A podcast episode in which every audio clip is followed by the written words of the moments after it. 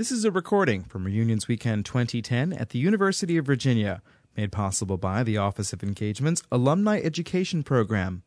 Why is it important for the university to foster innovation and entrepreneurship among students, staff, and faculty? The university's Vice President for Research, Tom Skalak, explains during a seminar from June fourth, twenty ten. Let me tell you what I had uh, planned on talking about. Um, obviously, we all think about universities as a place to educate students. I mean, that's what universities are. So education is number one. But of course, research being intertwined with education is important. So the idea that we create knowledge in our research laboratories or in the nation's national labs is another, I think, obvious point. But I think what's not as obvious, although it's becoming a much, much more um, high-attention subject inside the Beltway, in the White House, as I'll mention later, right now, is the idea that moving knowledge from the classroom and the basic laboratories at the nation's universities and federal labs out to the marketplace where the new ideas can make a difference in the ways I'm describing here, uh, is very, very critical. So disseminating knowledge as a key part of the university mission is actually, believe it or not, not something you hear everywhere uh, across the nation. Some still would espouse that a university is sort of a, a reserve where you go to learn and develop oneself, and then you step outside to the world where you apply your new personal ability, talent, and so on. And what we're interested in doing at U V A is making this a leading exemplar of a university where, yes, you have reflective space and you're performing education, you're developing young people, you're creating new knowledge, but you have a seamless connectivity with social problems, the marketplace. Uh, you're able to respond to market pull, but also have your faculty and your students, your staff together be pushing ideas out as well, or engaging in sort of a market push of new ideas. And so that's what I want to talk about. And we can, we think of this as innovation serving humanity. It's disseminating knowledge. And, yeah, it's involved in wealth creation. Uh, it's very, very important. You, they're very hard to dissect out doing social good or impacting health care or providing uh, higher throughput um, uh, alternative energy sources that can replace oil faster. These are all connected to wealth creation. So we think about them all together. Let me share a Jefferson story with you because that's very, very important at U V A. Um, you all know probably many stories about Jefferson, but there's one you may not have heard, I'm going to guess, and that is that in seventeen eighty-nine, he actually proposed the metric system to the U S Congress. And he was soundly rebuffed by the U S Congress, who basically told him to go away because they were happy with the current system of weights and measures. They didn't think they needed a new one. And, of course, later it came from France and became a worldwide standard and so on. So it's a, he learned a lesson in innovation, I like to think, and we tell this story to our students and faculty, that often an entity can be a large bureaucracy like a university. It can be the U S government. It can be an established corporation like, for example, General Motors. No one here worked for General Motors. I, I didn't hear there. Okay. Where, you know, you, one can become insular in one's strategic thinking or design thinking innovation practices. And so you might tend to overlook new disruptive ideas. And so we just want to learn that lesson and be open to outside change agents, open to environmental forces, and teach our students and our faculty to behave in a manner consistent with the idea that no one has a perfect crystal ball and can predict the future. So we have to continually engage in opportunity seeking and the problem solving, the critical thinking that can lead you to then realize those opportunities. Okay, so that's the change in culture we're seeking uh, in this innovation initiative for U V A. Uh, comparing familiar ways, like the U S Congress, versus new ways. So I, I've seen this many times out in the private sector. So in no means would I describe this as a unique characteristic of a learning organization like a university or a school system. I think this is very common in government entities, N G Os, and private organizations. I was recently consulting with a Fortune five hundred company, um, Abbott Laboratories in North Chicago. My expertise is in um, blood flow in small blood vessels and how to engineer new blood vessels or how to um, use blood in diagnostic assays in useful ways where you can learn about the state of a patient's health or disease. And some of you may know uh, that the idea of doing analysis of a very tiny blood sample, like a very painless finger prick, you put a tiny sample of fluid on a little chip and have it circulate around, measure the biochemical constituents and so on, read that out with microelectronics, is a new way of doing personalized medicine. And um, so blood on a chip. But the engineers in this major company were still thinking about doing the mixing of the blood in this tiny chip the way you would think about stirring your cup of coffee to mix the, the cream with the coffee. And that's called convective mixing, and it doesn't work. When you're at very, very small microscales, everything has to happen by diffusion. And so you need to build the thing much differently to have geometries that allow these, these different materials to mix uh, in a very different way than stirring with the spoon. And so thinking in opposites can often lead to new designs. You can't always use the same thinking. And this is just something that we would like to have pervading our curriculum in all disciplines at the university, not just the sciences or engineering, but also what are traditionally called liberal arts and humanities and social sciences. What's the value of research that you've, yeah, probably don't need to say to this crowd. Uh, it's just it's, that it's a great education for tomorrow's world, that you learn to ask your own questions, get data, make observations, do critical thinking, and arrive at new solutions. And, of course, it creates the, uh, the economy of the future. It creates U S opportunities for our own children. You know, this mantra that China has more honor students today than we have students total is the most striking way to think of this global challenge we're all facing. You hear this a lot from different quarters, from the White House, from company leaders, from university leaders. I actually think we have some unique things in our U S system of education and entrepreneurship that haven't yet been grasped by either the E U or Asia. And it is what basically is captured by the term innovation writ broadly. Uh, So I think it, I'm very optimistic, actually, about enacting this. So, yeah, this is what we hope students learning about innovation must learn to do, is sometimes to think in opposites in order to address uncertainty in research. So the example here would be, let's say you're an economics major in the college with an arts minor, you're, but you're working at the World Bank. You're deciding how to deliver food and water in Africa. Well, our Calder conference, at which we had a physicist from the Brookhaven National Lab talking across to an artist and a sculptor about how to create a mobile, this conference dealt with the balance of elements. You know, Calder was actually a mechanical engineer, and when he created the mobile, which is actually he's credited with inventing, he was interested in the dynamic balance of objects. And, and you see that illustrated in some of his um, hanging uh, sculptures in particular. Well, if you apply it to the, the motion of water, you might think the obvious is for drinking, washing, you know, cooking, and so on. But actually, you have to pour the water on the ground. So it might be opposite to your obvious notion. The point here is that true innovation can be hard to recognize. And typically in education, we teach to a goal, we teach to a right answer, and so on. But real innovation can make life permanently different. And because of that, we have trouble imagining change, because most human beings know how they're living and what they're doing and what tools they're using and so on. So you can think of innovation as being invisible until it bursts into view. And this is my favorite picture of that. So this shows this volcanic activity, not in Iceland, but off Fiji um, last year, or Tonga, I'm sorry, not Fiji, close.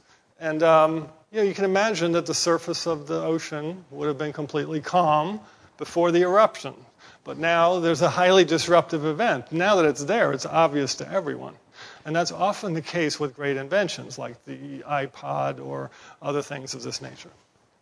So we like to characterize this this way, this full circle from basic discoveries, sciences, ideas all the way around to translating them to new, possibly disruptive innovation. Up at the top there, you see basic discovery and understanding. The idea would be, this is for a medical example, you come down here to a prototype or a process, you introduce it to the marketplace over there, product launch, but by the time it's out in the marketplace, there's often feedback on it. How does it work? You know, is it ideal? Could there be modifications made? And it often puts you right back in a basic research setting.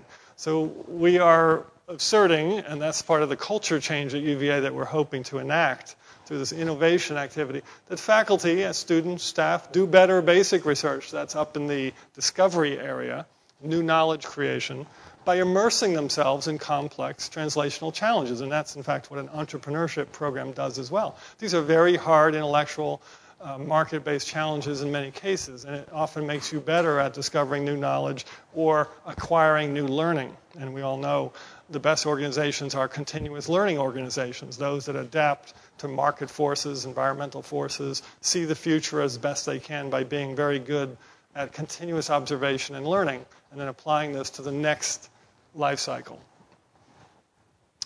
Um, this is just an example of how big one particular sector is. You know, healthcare innovation, it's a trillion dollars. That's between Spain and Brazil's G D P. And this just shows some of the relevant data there. This just to make the point that it's big and important. And, of course, energy is ten times that size. You know, there's other fields that are different sizes. This is intended to show how the nation's basic research investment, which often comes to universities, and a lot of people think about that. The federal government funds through grants research at universities, federal labs, and so on, that ideas are brought to be ready for the marketplace, and then they go out to the private sector. This shows that cycle, um, starting with you know, university hiring and building of laboratories and programs at the far left, corporate-funded R and D in some cases. Coming over here, though, uh, there's a key concept, early-stage proof-of-concept funding at universities, being very important to move things out of classrooms and laboratories to the point where a third-party funder could take them out and make those ideas into something real that can affect a marketplace or a social need. And so this is a critical need in this pipeline. And what happens is this creates jobs, jobs, jobs, jobs in U S G D P, jobs in G D P, and finally jobs, G D P, and healthy Americans. Now, this is for a healthcare example, but you could write a similar example for a information system or um, or uh, alternative energy source, and so on and so forth. So I'm going to show you some examples where we've had uh, foundation funding, so it's essentially philanthropic funding to fill that critical gap. We actually consider those two circles the critical gap in the nation's innovation pipeline, because a lot, there, there's a lot that's been built up in universities. I'm going to say a minute more about how much in a minute, from federal funding. It has trouble, because we don't have enough proof of concept funding, hitting the right milestones toward market applications. So a third-party funder, say a Series A round, can come in and take it out, or a company is willing to license it out. And that's because of the risk aversity. Capital markets have moved off to mezzanine level. And so this, the gap is actually widening right now. It's not closing. So this is very critical. And the reason we think it's critical for the government to put the money in, and philanthropy can put money in, foundations can put these monies in. But it's okay from our perspective, probably not to your surprise, that the government does this, because if they were to simply give the same funds back in tax breaks to the private sector, let's say back to Medtronic, General Motors, Google, Apple, you know, and so on, it would not fill up the innovation pipeline. The reason is because public stockholder pressure prevents those companies from putting their money at that stage in the pipeline. They're risk averse. So generally, stockholder pressure for quarterly returns is preventing that investment. That's why Bell Labs, DuPont, you know, everyone is killing their early R and D investments. So universities are the early stage. It's probably five percent of getting something all the way to market, but it's a critical five percent, that, that little box right there. There's so many models for this. It's been done by alumni setting up venture funds, privately managed, alumni setting up internal venture funds, endowments taking a slice of endowment, in rare cases, actually. Most endowments don't like to do that. They don't do, you know why? They're, they're risk averse, right, exactly. So it's a very unique source, and I think for the, for the same reason large companies don't do it, I think most endowments also don't do it. So we need some unique proof of concept funds. We actually just wrote a big concept paper for the White House on this gap at their request from U V A. And this is the hottest topic in Washington, how, how to fill that red circle, because everyone knows it's a gap. And I'm convinced that taxpayer dollars, all of our dollars going to the government, need to come there, not back as tax breaks to existing companies, although that would be nice too, because they won't put it in the early stage. They, they, it won't happen. History shows that the past twenty years. So anyway, it's a very critical cycle. Yeah. Yeah. Uh, so right now, the University of Virginia does not, after all, there are lots of fungible monies. You you don't have a pot that you sit on that you can We do. Uh, I'm going to tell you about some of it. Yeah, we do, and we've built it up by providing this vision I'm giving you today to a number of outside partners and have them be very excited about it. So we've slowly built up such a set of such funds. We don't think it's enough to fund all the available innovation, though.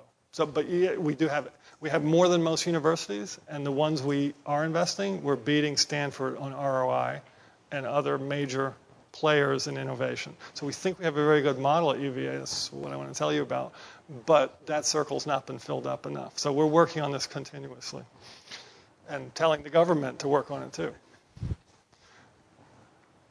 Well, this is just to express the notion that a university, as, as these two questions just indicated, you know, can do quite well at this. One reason is because we're a pretty comprehensive ecosystem. You know, most companies are, are arranged around a niche or a market need or to supply a contract to a federal government uh, customer that has a very, that represents a very big market or something else. But universities have scientific discovery, creativity, business, education, uh, technological innovation in their engineering and science departments, art, liberal arts, politics, and so on. When you put these all together, you have a chance of producing innovations that, you know, for example, would keep an elderly person out in the world lo- later in life than they otherwise would be through technology, distributed care, and so on. And you could think of other um, examples. So this is really culture change that we're after, but culture change that makes a difference with wealth creation as well. Um, this says the same thing, just showing the pieces of U V A that, that make a big difference. Um, obviously, we have many good universities, a big uh, college with many excellent fields of study. We have a comprehensive medical center. We have a top-ranked business school. It was in top ten for many years. A number one ranked school of commerce, um, thanks to a lot of support by alumni like Mark. Excellent. And so, you know, they're over in China now. The dean of the commerce school can go say to China, well, why don't you uh, acquire our core business skills training because we're number one in the U S. This is very good for U V A and our reputation and our ability to achieve additional programs. Engineering had the first business minor in the U S. It's actually not developed at a high rate, but it was, a, it was another indication of the crossover work. In our School of Law, we have four Institute of Medicine members. Again, think about the crossover. One of them is the ex-chief counsel for the Food and Drug Administration. So we have very good talent that crosses over fields. And so when you have a comprehensive community, you can attack problems uh, of major social impact. Oh, here, here's my picture of the Commerce School. That's McIntyre's new addition. You know, this is a fantastic recruiting tool to have students come here and sit in a trading pit And, and with stone walls and uh, air conditioning, and uh, learn their craft, if you will, in this fantastic setting. So students benefit from this change, this culture change, for sure. Well, here's one slide addressing a little bit of the, you know, are universities going to do it themselves? Are we really a good source of innovation? This is some data on that, that twenty-five years ago, seventy percent of Fortune, or, yeah, Fortune, I'm sorry, R and D one hundred awards, which are these awards nominated and picked by an industry panel. It's not an academic choice. It's an industry choice. Uh, twenty-five years ago, seventy percent of these were from Fortune five hundred companies. Now, seventy percent are from public organizations and universities, like national labs, universities, and other entities of that type. So it shows the flip that's occurred, and it's because most large companies won't invest heavily enough in R and D to make them candidates for these innovation-oriented awards. So de facto, universities are a primary pipeline for innovation. Uh, now, to flip to the philosophy side just for one second, this is what we'd like every student to realize, and faculty member, and external partner that we work with as well, that every child's an artist. But the problem is, how do you remain an artist once one grows up? You know, how do you keep exploring and keep innovating and, and being bold and being at the boundary of your field? That's what we should aspire to, because then you're in a position to make the disruptive innovation. So there are examples all over um, the university. In art, um, the Calder sculpture um, uh, conference was something that we held around our display of a new Calder sculpture up on the um, the, uh, the space between um, the main library and Newcomb Hall. You can see that over there. Um, we had Hearst Business Media here recently for a two-day innovation event. This is one of the nation's arguably most innovative companies. They had thirteen percent top-line growth last year in a very tough year. They came here with twelve other C-suite leadership team from around the country, and we put in front of them some of our architects, some of our artists, some of our business scholars, some of our engineers, lawyers, and so on. And within a week after the event, where we had you know done, done a few exercises and on how to design forward, uh, in this case, I T products for business management, they were already redesigning one of their websites based on a, a drawing experience that they had had with some of our uh, architecture faculty. In music, business, Darden, commerce, architecture, engineering, medicine, just showing a few things that are happening. There are events all around U V A and programs building that speak to you know, support for innovation. Um, this is the one I just described with Hearst Business Media. You know, one thing that came out of that is, you know, there's a saying now that the new M B A is the M F A, meaning Master of Fine Arts. The idea being that you could design your way or create your way to a next important conceptual development, which you then reduce to practice. But it may not come just through a business orientation or just through a, say, engineering design orientation, but you may need, you know, the right brain and the left brain cooperating on a new innovation. Okay, so U V A knows innovation. I don't have to tell you all about the rotunda, in a way, designed by Jefferson, now a historic landmark. Well, that was innovative at the time. It had chemistry labs in the building and so on and so forth. And, uh, of course, has stuck as a leading public university that we are now still today. One of our most recent research buildings is this one over in the School of Medicine. Well, it contains now the world's most second most highly cited faculty. And as you'll see in a minute, a national leader in technology licensing, to Mark's point from before. So yeah, we would like to invest more of our own portfolio in our own innovation. And I'll show you some results from that. Um, undergraduates get great learning experiences when they get immersed in an opportunity to link what they're doing in a classroom or lab to a real world practice. This is done in full year capstone design classes. For example, in the engineering school, different science departments in the college have similar immersive experiences, and we'd like to see this become much more pervasive so every student at U V A can have an innovation experience. The Darden School just built a new building called, they're calling it the iLab, sorry, a new room. It looks like this. It's just a room full of round tables with a big long whiteboard is actually what it is.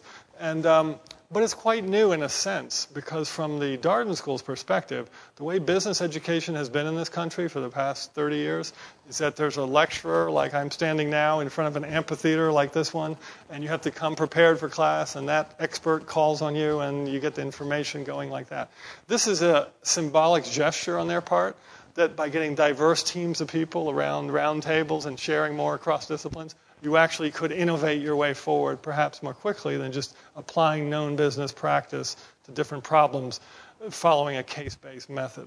And the reason for the whiteboard is that, again, to engineers is a little more obvious, but I think this is the newness here is that you would start with a conceptual questioning and problem definition period and then move during the semester experience down the whiteboard to the detailed design phase. Okay, now we've conceptualized what the new opportunity is. Let's reduce it to practice. So they're going to proceed by introducing this into their business education.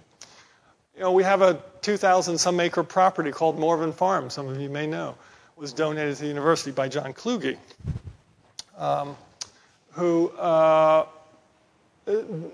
wanted this place to be important in research and innovation. Well, it's used in a variety of ways, one of which is we brought forty-three Senate Chiefs of Staff recently to discuss ideas for the country moving forward. In other uses, students actually do archaeology research about how Jefferson envisioned the evolution of agriculture.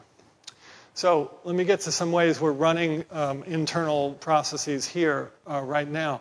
Uh, one way we raised some of these proof of concept funds that you asked about was from the Coulter Foundation. They funded um, nine programs, I don't know if I said that here, across the country. Our cohort is Stanford, Michigan, and Duke. And there, and there are actually a total of nine. And they all got five million dollars, a million dollars a year over five years. And so what we do with it is we invest proof of concept money in six to eight projects that we, we review with a very diverse review board, uh, which I think I'll show in a minute.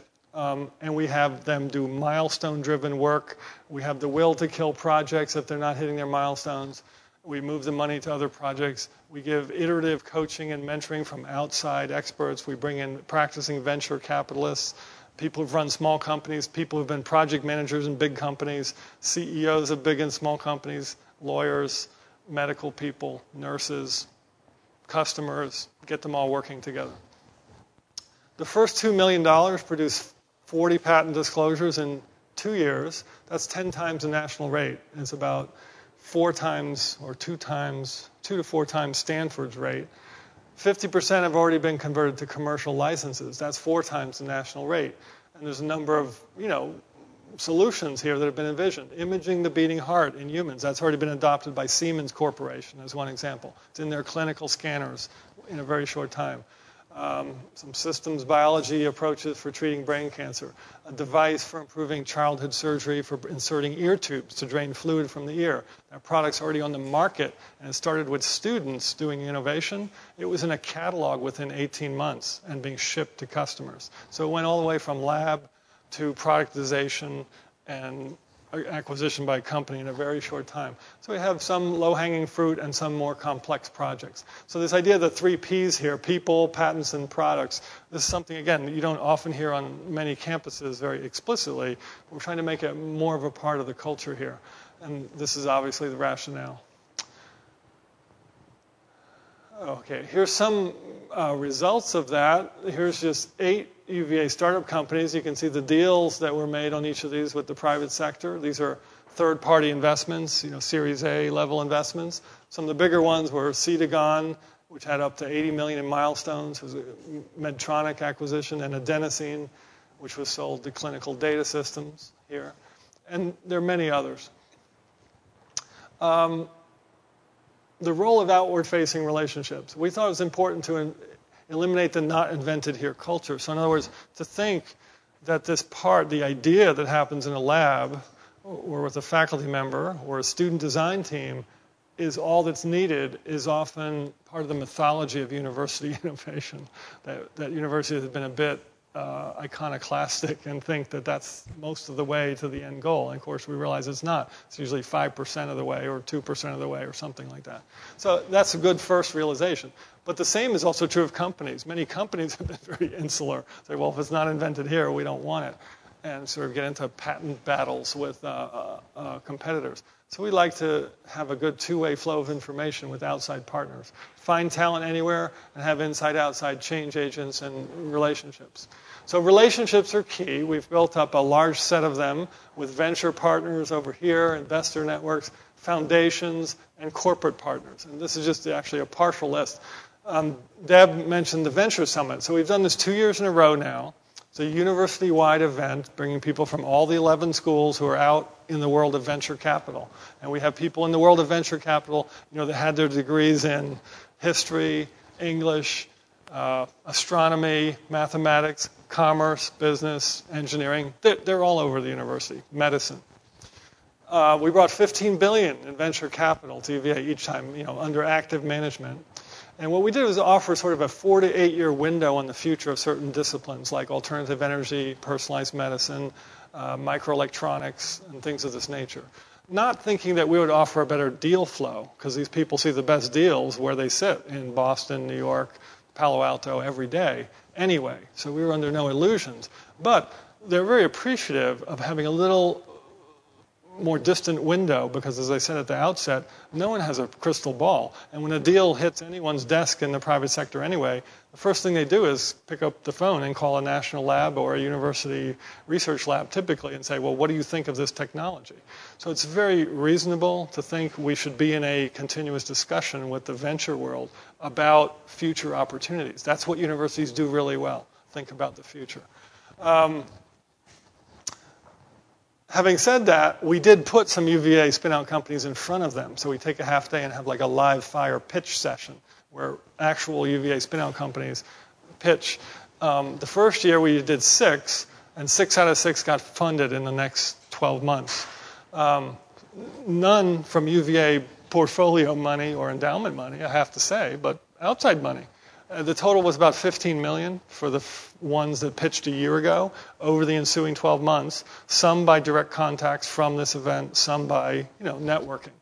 Um, and we put another six in front of them this year, I think, uh, four, four or six. So we'll see if we keep up our one hundred percent record. But this is quite a unique event in the country. We were told by most attendees they've not been to an event like this anywhere else in the country, at Duke, at...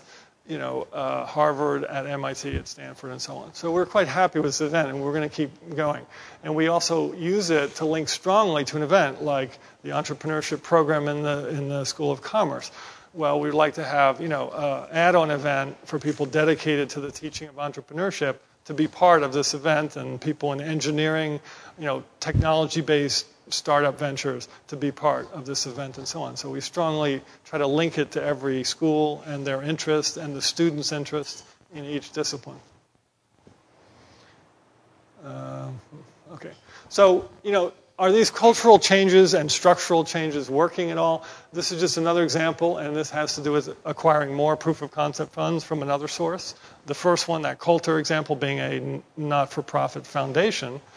This one being that within uh, two months of a first visit by a top ten drug company, AstraZeneca from Sweden, looking for a global U S, U S partnership, if you will, they visited five universities, um, Duke, Penn, Johns Hopkins Medical Center, the world's biggest probably, U C San Francisco Medical Center, considered one of the best medical centers, and U V A. And they only came back to U V A. And the reason is this cultural shift that we've put in place. So it's sort of an attitudinal approach to innovation across the whole university. So they came back and said, you know, the science is about the same everywhere. We could go to Stony Brook, we could go to Duke, we can go to Harvard, yeah, and we could go to Virginia because we have excellent research labs. But they came back here because of the whole institutional attitude to being an open partner and a good long-term partner and a realistic partner, not saying that our idea is fifty percent of the deal. No, no, it's five percent of the deal, but it's still important to be connected to that innovation engine. And their comment was, well, we need your ideas. You're not going to beat us at toxicology or product development? No, that's correct, but they need our ideas. So that's what a good partnership can look like.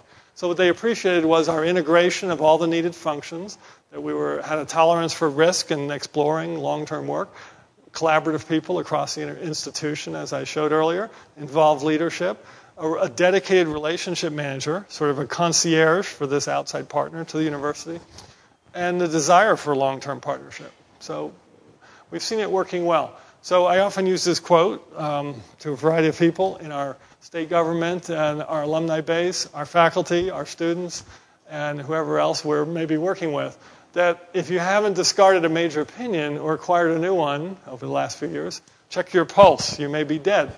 And, you know, this is just a way to express this, the Picasso concept, that we all have this artist in us. It's the commitment to continuously be open to new ideas and learn, that we will have the opportunity for commercialization, disruptive innovation, and not just to make funds for the institution's endowment or for whoever is the head of the startup company, um, although that's good when you see a few Ferraris driving around town by students and so on. That's excellent, because then it, it reinforces the culture. But really to influence the world, that this is the way this planet is going to become sustainable. It's only through innovation that we will be able to continue to have peace, to continue to be healthy, continue to have the opportunity for our grandchildren to be working in this country and not being a service provider to some other country and so on. So having a little bit of urgency about that is good. Okay, for the future, um, you know, some of you asked already about, well, what are other ways to do this early stage idea of funding for commercialization? Recognizing that new ideas can change the world, but how do you get them funded and moved out from the university? Also recognizing that distilled experience is a very potent accelerator. This means that we really value it when alumni like yourselves come back, sometimes spending half a half hour with a team and applying your experience to it can redirect what they're doing very quickly and be a tremendous value added. You know, the dropping in of distilled coaching experience at intermittent times during a product development is a very, very important step. So anyway, based on these two thoughts, we're, we are wondering whether there's another model.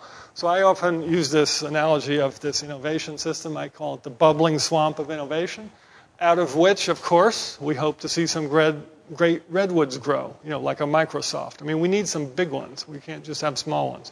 But to do that, you have to have this swamp. And that's all of our researchers and innovators, to which these outside partners want to be at the side. They want to be sitting at the side of the bubbling swamp, so when something bubbles up, they can take it out. So how do we achieve that? Well, I've shown you a few of them, the Coulter program, the AstraZeneca program.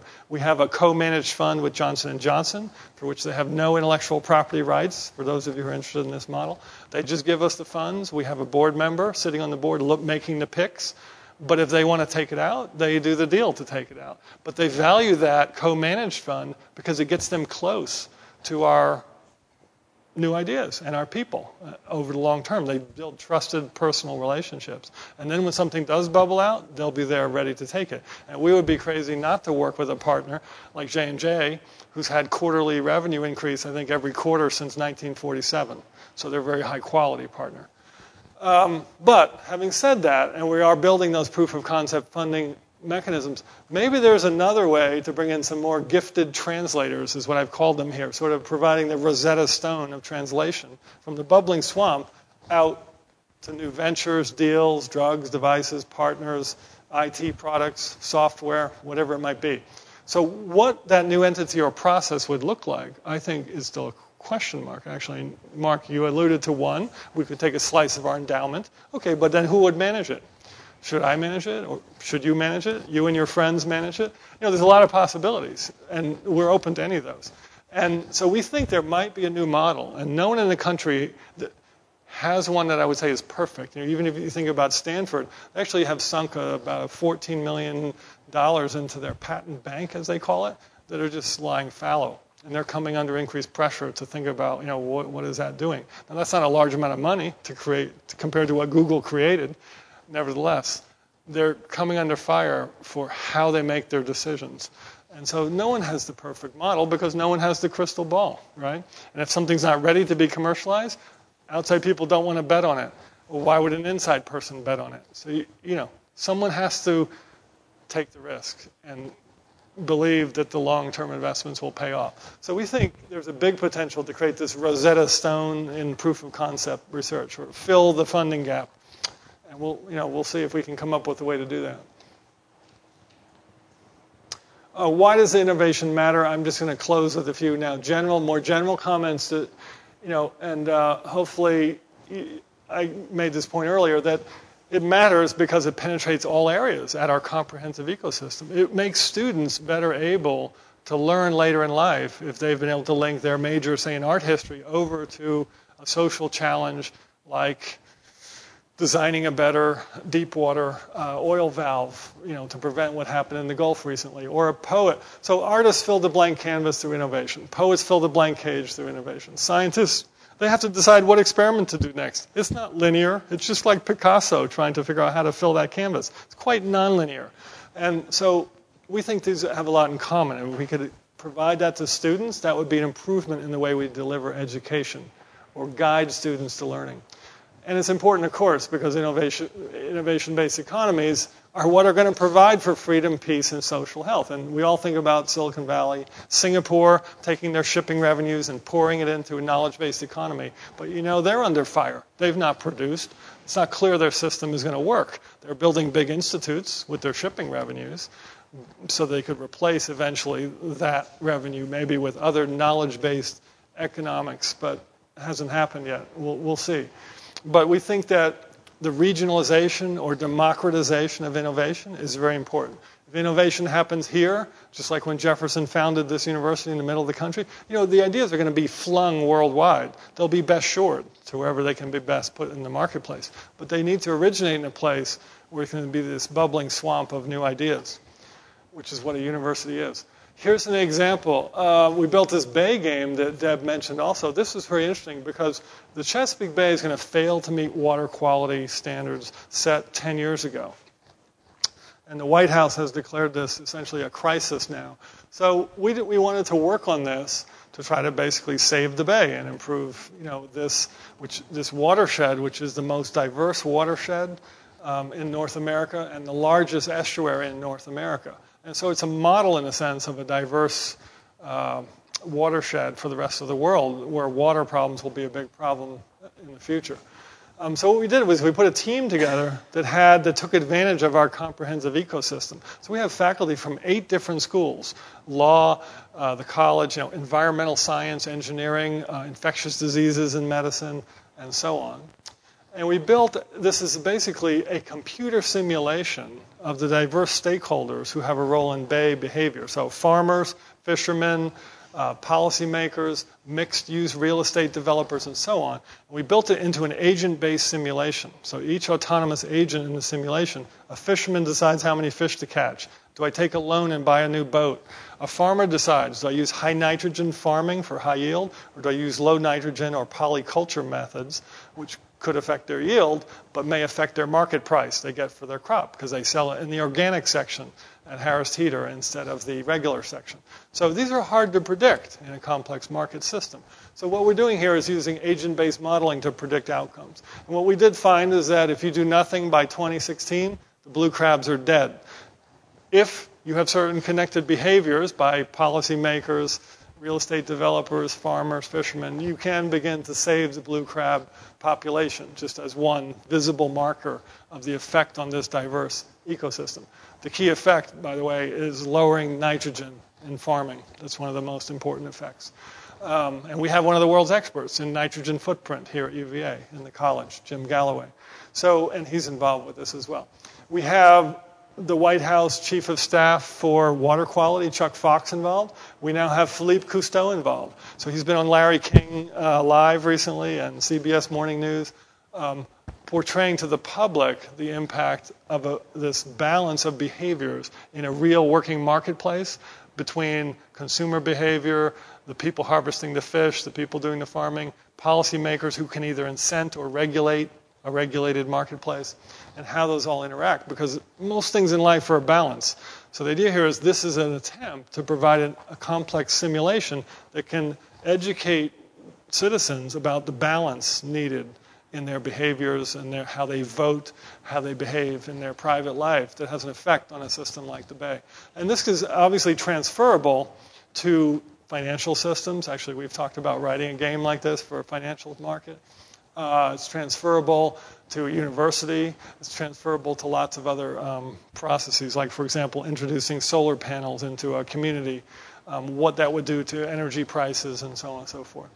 So there's lots of ways this is applicable. So we're pretty happy about the progress of this. We're also writing a K through twelve version to try to get this ability to play this game into local high schools in the six-state watershed that surrounds the Bay, so the next generation of students will, by their own behavior, also help with the water quality problem. Here's one of the outcomes I already mentioned. This is an example that the second most common childhood surgery, some of you may know, is when children get an earache because they got an infected ear, and the pressure's building up because they have fluid. They have to go to the hospital, and sometimes, in the worst case, they have to put a hole and put in ear tubes to drain the fluid. That's the second most common childhood surgery in the country, and it causes a lot of pain, obviously, and, you know, for the kids. Um, we invented a device to put in the little ear tubes more easily, little mechanical insertion technique, and also a teaching aid to teach doctors in medical centers how to deal with ear tube insertion more uh, reliably uh, and faster and with higher quality outcomes. And so this is already, this is the catalog. Uh, I think I have it circled there. You can see this is the teaching device. It's on the back of this major catalog. And it had been, this is about eighteen months from undergraduate students at U V A beginning to design the device till it got in a catalog and was shipped to customers. So it's actually a great example of all the way from student education through research, innovation, R and D, out to the marketplace very, very quickly because of this inside-outside um, access. And it makes a difference for people. How exceptional is research at U V A? And I think for this crowd, I'm not sure this is the best example, but I like this example because it's important for us to communicate to the public, our Board of Visitors, state legislature, federal government.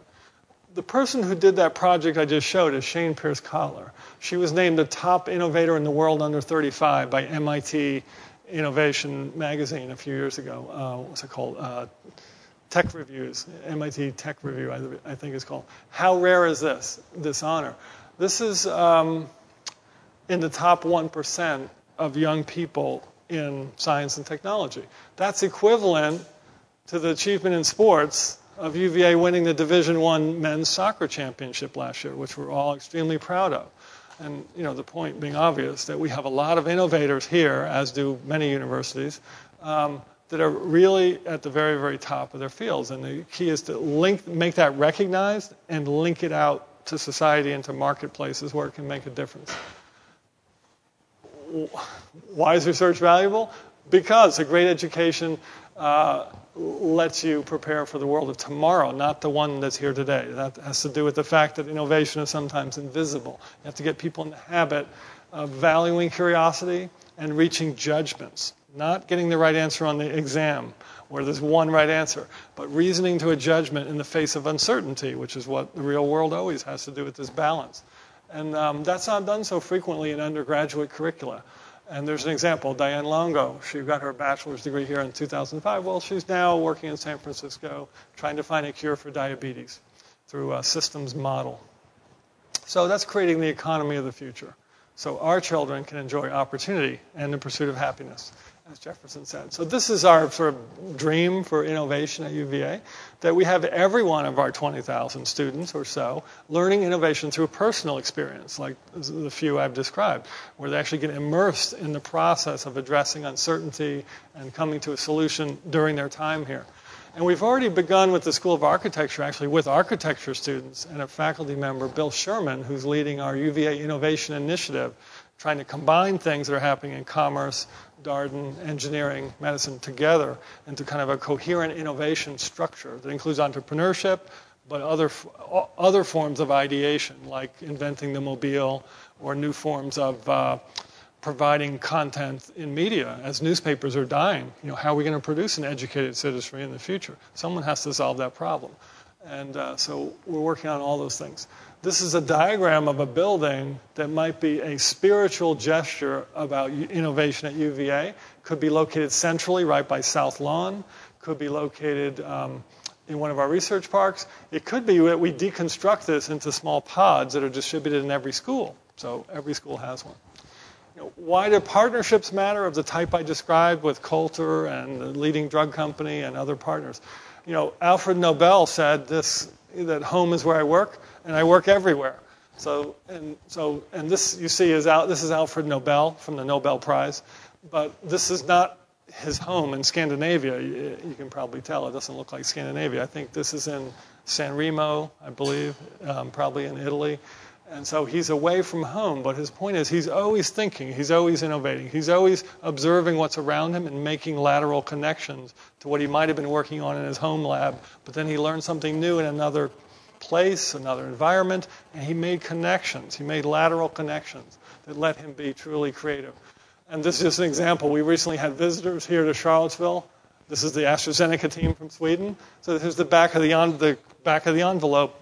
Um, back of the napkin uh, ideation process. And literally, this napkin is now a uh, corporate project in Sweden that was created here. So the young appreciating the old. The point here being that this is my daughter, actually, on a sculpture uh, that's probably several hundred years old in Padua, Italy. The point being that we're always standing on what went before us. And that's what we typically teach at universities, right? A body of knowledge to respect what came before. But if you boil all this thinking down, the only thing we can count on is change and innovation. That's the only thing that's continuous. So what we hope we'll have students of the future, university faculty thinking about is what are the things worth doing, and then how will we accomplish those things? And so here's a couple thoughts about that I like to use. That Bronowski, this is a great little book, Jacob Bronowski. Basically, in this thin book, he talked about the idea that when you carry out scientific and innovation work, you're behaving according to a set of values that are also informative to the way any human society has to behave to be effective. So he said what science has to teach us is the irresistible need to explore. That's the Picasso artist child in us all. And there's their attributes that students, corporations, and university partners need. And it leads to the idea that New ideas change the world. And I've heard, you know, I've heard this from corporate executives. What's the most valuable thing you're, you're looking for in people you hire? Curiosity, people capable of new ideas. You talk to artists who've worked their whole life not in a corporation or a company, but on their own. Iconoclastic people, same, they say the same thing. New ideas change the world. So I think it's pretty fundamental to just recognize that that's worth striving for. Now, to the point of innovation again, as if we haven't talked enough about it, this is from the Stanford economist Paul Romer, which is my favorite sort of anti-definition of what's not innovation and then what is innovation. That no amount of savings and investment and no policy of macroeconomic fine-tuning, no set of tax and spending initiatives can generate sustained economic growth. And of course, he's referring to things like derivative markets and other shifting of currencies from one place to the other, but that won't necessarily generate a total gain in productivity unless it's accompanied by countless large and small discoveries that are required to create more value from a fixed set of natural resources. So the point is, it's the only way forward that we have. And then a parallel comment from Bronowski again, that there was never a great scientist who didn't make bold guesses, and there was never a bold man whose guesses were not sometimes wild. So that comes back. That's my answer, Mark, to your question, why we don't have a slice of our endowments in innovation, our own innovation. It's because it's hard to tolerate the wildness, right? You have to realize or expect there'll be some wildness. So there has to be a certain tolerance for that, that to get the bold guesses that make the new innovation visible, there's going to be some wildness in the system. So this is my uh, cartoon picture of that thought. This is the bird executive uh, looking at some data there, the hour of rising versus the worm acquisition. And, of course, the conclusion is the early bird gets the worm. But the question is, is that good business practice? Is that art? Is that science? Is that business? Is that associative thinking? Putting two very different observations together, but all of a sudden you have a very disruptive innovation or idea. And that's what innovation is. It's the habit of doing that. But that's an unpredictable process. So our challenge is linking all these elements, art, sciences, technology, where you, each little spot by itself could look isolated. But what we're hoping to do with this U V A Innovation Initiative is put them all together, get the coherent picture. And so, you know, this is the question I get asked a lot. You know, can U V A do this? Are you, we're not in a major metropolitan area, this, that, the other. Are we big enough? Are we the right size? And so on. So our answer is, given by this, uh, by analogy, that in the New York Times in nineteen oh three, there was this quote, um, by the pundits, that the flying machine, which will really fly, will be evolved by the continuous and combined efforts of mathematicians and scientists in one to ten million years.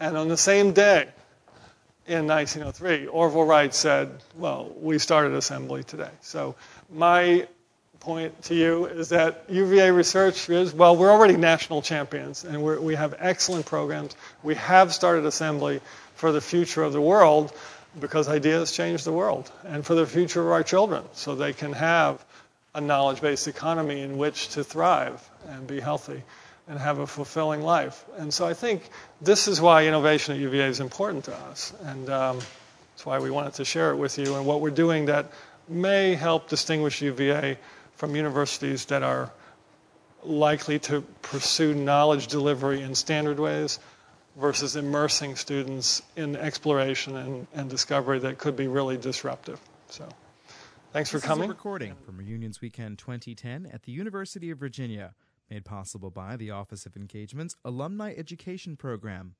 Why is it important for the university to foster innovation and entrepreneurship among students, staff, and faculty? The university's Vice President for Research, Tom Skalak, explains during a seminar from June fourth, twenty ten.